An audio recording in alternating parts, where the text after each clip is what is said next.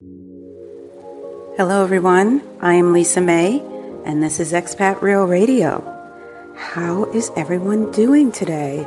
I have been gone for several days, I know.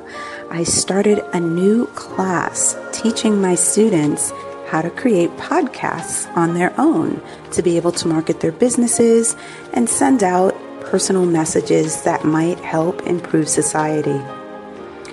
During all this time, we've been going through some tense situations as a team, and uh, basically, it's about procrastination and it's about the resistance that we all get when we want to do something for ourselves and when we want to improve our lives and improve the way things are around us. For some reason, we start to feel this innate resistance to doing so, and we get those voices in our head that say, We're busy, not feeling well, the family needs me more, the community needs me more, and so on and so forth, and on and on. Well, we had a big contest to help sort of promote getting through the work. You know, it was very thick material.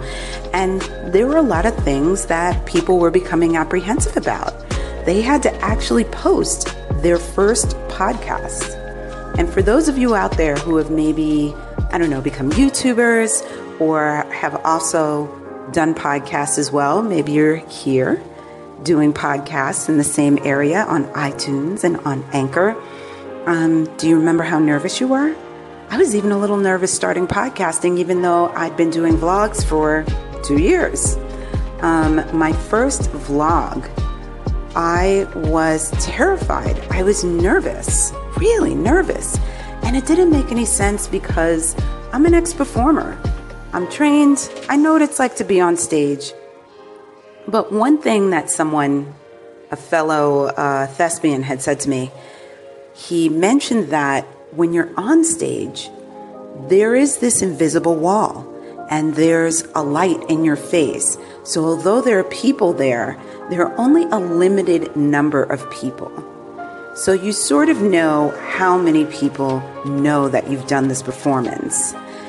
And also, with that big light shining in your face, you can't see anybody.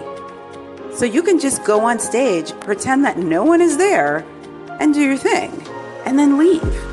And if you're able to get out the back door, no one has to know that you actually made this performance. At least that's what the voices in your head tell you. But when you do something like this, when you do something like podcasting or YouTubing, the whole world, billions, billions of people can see this and have access to listening to you. So I could understand why my students were a little apprehensive to put it out there. But let me tell you, they put out their first podcast episodes and it was amazing. And the thing of it is, you don't know what it's really going to be like until you do it. You can only learn what you're capable of by doing something that you're thinking of. Otherwise, you'll just be thinking about it forever and be in the same place that you were before. If it's a bad thing, you'll know why it's bad.